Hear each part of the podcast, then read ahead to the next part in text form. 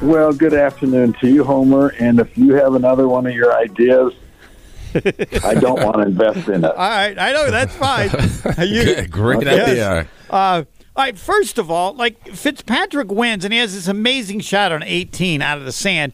You won it twice. I don't remember anybody saying, "Yeah, yeah, Andy North did this or this shot or what." Did you have a shot in either of your wins, kind of like that that people remembered? And uh, all I know is when I asked Johnny Miller, he said I played with him in the third round one year, and he never missed a putt inside 10 feet. And having watched U.S. Opens, that alone would be incredible. But is there a shot in either of your wins that people Yeah. ta- talk about? um, Yeah, I, I got it up and in out of a, bu- a greenside bunker Oh, on the right, 18th 18. hole to Yep. win Cherry Hills, and I hit a a great bunker shot at the 17th hole at Oakland Hills, uh, where I hit it up about an inch from the hole from a deep bunker that got me going to the last hole with the lead. So yeah, I hit a couple that were halfway meaningful.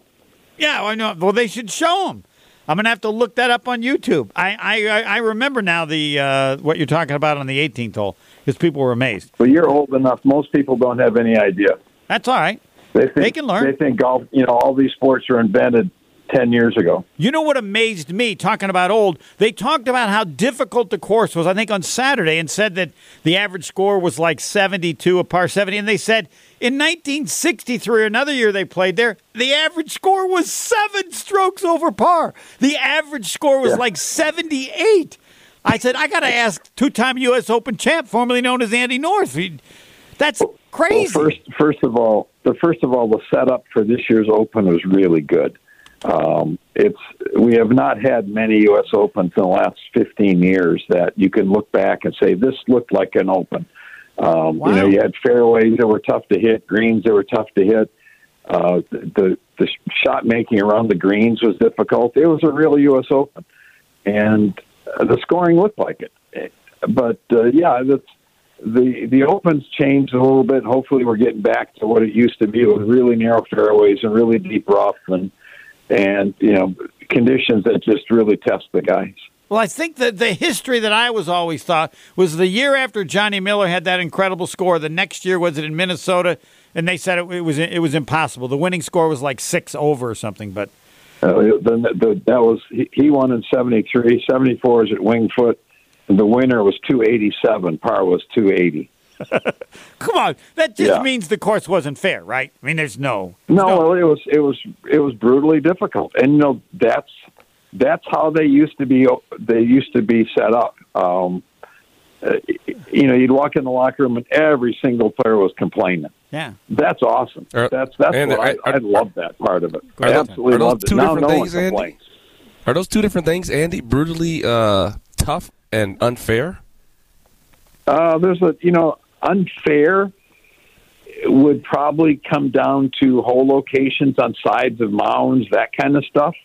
Uh, brutally difficult is just you know you're standing on the tee and it's right there in front of you, and you've got to be man enough to hit it in the fairway and hit it on the green and try to figure out how to make a par and move on. I And mean, if you don't hit it in the fairway, you have a very limited chance of making par, and you know that. Is that That's well, missing the fairway for years and years and years was worth over a half a shot. okay? So if you put it in the fairway twice, you'd make it one bogey. Uh, you know that's not the case anymore. Over the last 15 years, that the the golf courses have played the fair wider fairways and not as much rough, and you know that's just the way the the they were set up over the last 10 or 15 years. And I mean, you saw it at Erin Hills. You had a golf course that looked like you're playing the Milwaukee Open on, um, not the U.S. Open. Well, then you got to be very. You would expect the same for next year. You, it would seem like they've they've got it right, and I would, if I were you, I'd think, well, they should then probably you know, probably get it right again next year. I don't know where it's played. Uh, it's L.A. Country Club. Uh, first time they've gone there.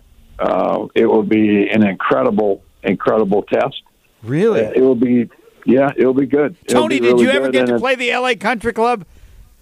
I did not. No, I didn't. I didn't play much golf back then. I thought is like isn't Riviera? What's the what's the most exclusive course in L.A.? I guess the L.A. Country Club.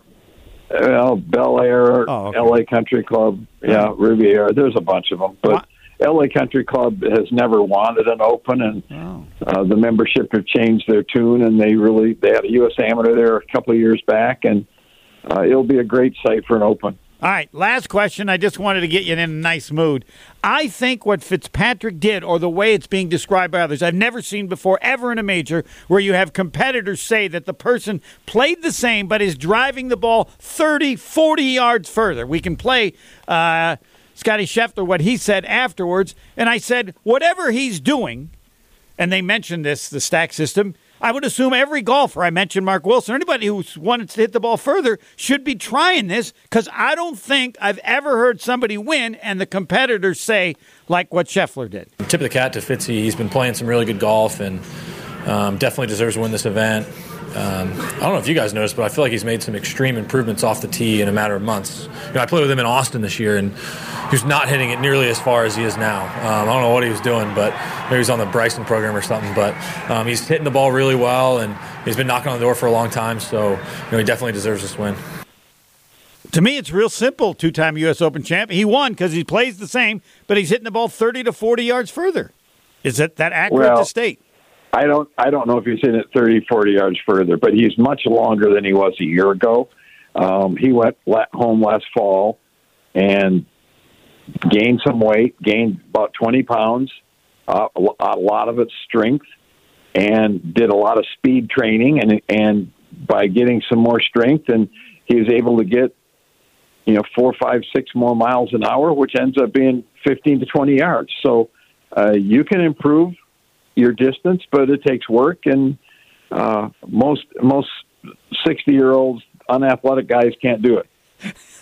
Oh wow! That- Shots that- fired right directly at Homer. Right, like like the two time U.S. Open champ thinks he's going to bother me like I don't own a mirror. Like, oh, Uh, yes, I'm clear. It, it, fit, it also fits for me, Homer. No, I, I can't get longer anymore either. So well, no, I'm just I've saying. Do you ever remember a major winner in which competitors yes, were shocked? Absolutely. All right, when was it? When did Absolutely. when did it happen? Another uh, time. it happened. It happened in the uh, early two thousands when guys uh, went to the testing centers and figured out how to match up their launch angle with spin rate on the golf ball. And Ernie Els, you may remember the Sure. great uh, thing the that he had with Tiger at uh, at Kapalua. Mm-hmm. He was hitting it 40, 30. He he went into Titleist and walked out of Titleist hitting it 30 yards further, just by changing setup on the driver and a different golf ball. So shouldn't everybody explore doing what Fitzpatrick's done if they're not hitting the ball as far as they might need to? I mentioned Mark Wilson. The trouble is, Homer, you you got to to get any help out of the new equipment and the new golf balls. You have to swing the club at a certain speed, and it's about 110 miles an hour. So it, it, the the average guy who swings it at 90 may as well use a round rock that's painted white. It doesn't make it go. It won't. The changing balls won't make and, and much that's of a correct. difference. Fitzpatrick was at 112. He went from I don't know what they said up to 119. Right. that- so And- you that's- have to be- That's three. It's three yards a mile an hour at that sp- stage. So you have to be able to swing at it hard enough to get the ball to rack. I five or six, four, five, six years ago, I was 108, 109, 110 in that area. And if I went out and hit 10 really good drives, one of those balls would be 30 yards further than the other nine. That was the one I got to 110 versus 109. That's how big a difference it makes at speed. So, Yeah. So and then, and you know, there's they're going to probably do something about it. They're they're probably going to figure out a way to uh, change the drive, make the driver heads a little bit smaller, uh, slow the golf ball down a little bit, and we're going to see in the next couple of years that the golf ball every the distances will come back a little bit, which will make it wonderful that you're going to be able to play a lot of these old golf courses that you can't play anymore. Well, I don't know if it was Jerry Kelly. Maybe you said it. This happens when you're old and whatever you uh, referred to me as. That he said if you just went back to the Balata ball, everything would be fine. He said it all changed with the Pro V1. Is that is that accurate? Well, well, there's there's a lot of things that. Have, But if you do, if you went to do the Balata. I remember you probably. But when Tom Watson, your first, uh, when you raised, you know, your first charity event, he said the Byron, whatever the percentage was, the range used to be 26 yards, and now the range is six yards. He said, I don't know what we play, Yeah. but it's not golf anymore, and that was Well- what 15 years ago. I don't know what it's like now. Yeah. His point was, Yeah, you well, can, what- you just the range of the ball, left to right, when you mishit it, is so much smaller than it used to be. well, it's all about the spin rates of the golf Okay, balls. all right. The the the Balata golf balls that I played at with a wooden head, when I hit it with a driver, it spun between five and six thousand RPMs. These guys are now hitting to two thousand. Wow. So so you start thinking about how much it spins. We all tried to learn to hit it easier to take spin off the ball so that it went straighter. Now you just get up and hit as hard as you could. Some of these, you know, you get a ball that spins at five or six thousand RPMs, it goes off the world sideways. Yep. You don't see guys hit it off line anymore. Um, you know, you'd get a side wind in the old days, and you'd literally play for 30 yards of, of turn. Now it doesn't turn at all. And that's Speak- just the speak- difference of, of how the golf ball's designed. Go ahead, Tony. Yeah. Uh, speaking of wind, I just want to ask Andy quick about the upcoming uh, St. Andrews up next. I just got done playing there. The course doesn't seem super hard. It's like wind the only defense out there for the pros, especially. Pretty much.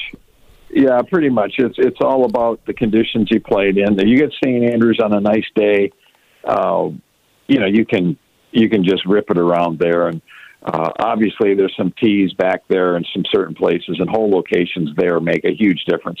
But you, you play St. Andrews. I, I played in 1979 in the British PGA there, and we had it was in May. And the first three days, it was in the 60s with not much wind, and it was just lovely playing golf.